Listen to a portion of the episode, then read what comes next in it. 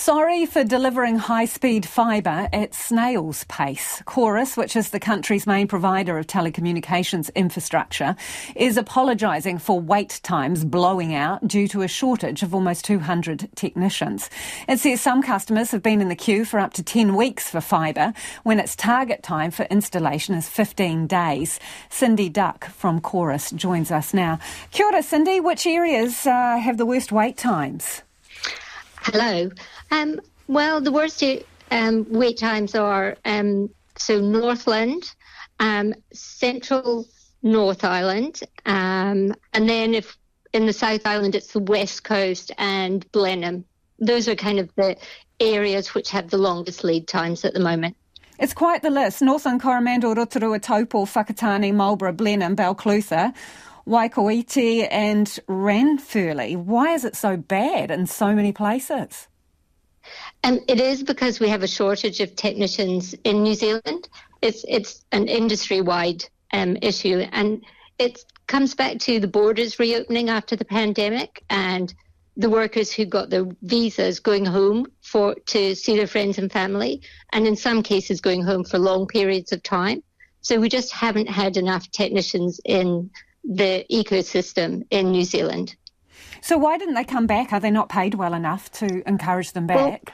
Well, we are finding they're coming back. So um, we have about 100 who went, and we have about 50 who are coming back. So we're expecting them back. Um, they're gradually coming back now.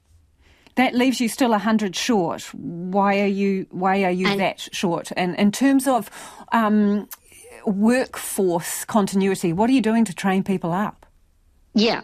So we do actually have we have those technicians coming back and we have another 100 in the pipeline that are coming from overseas.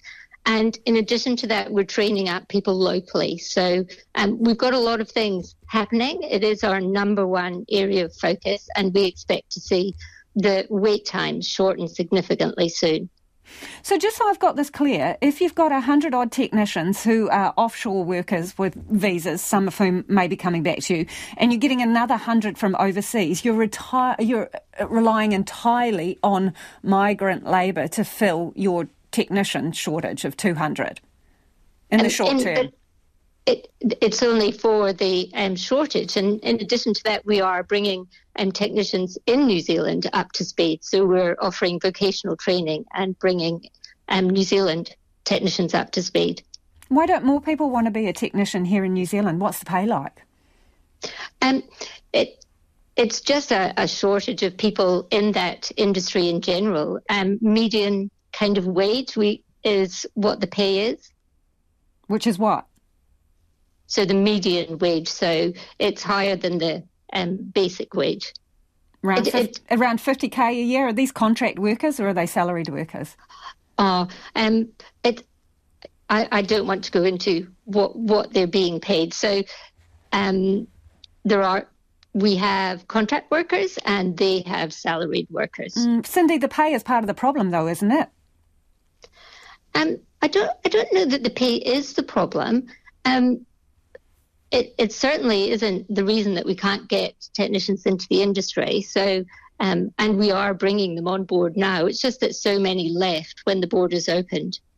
So, with those areas where you are struggling to meet your goals for um, yes. um, installation, what are you doing to to relieve the backlog there?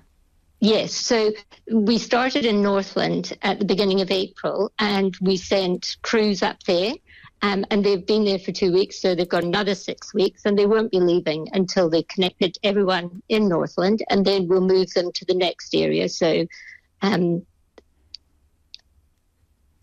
does that leave some of your bigger centres short of techs, though, Cindy?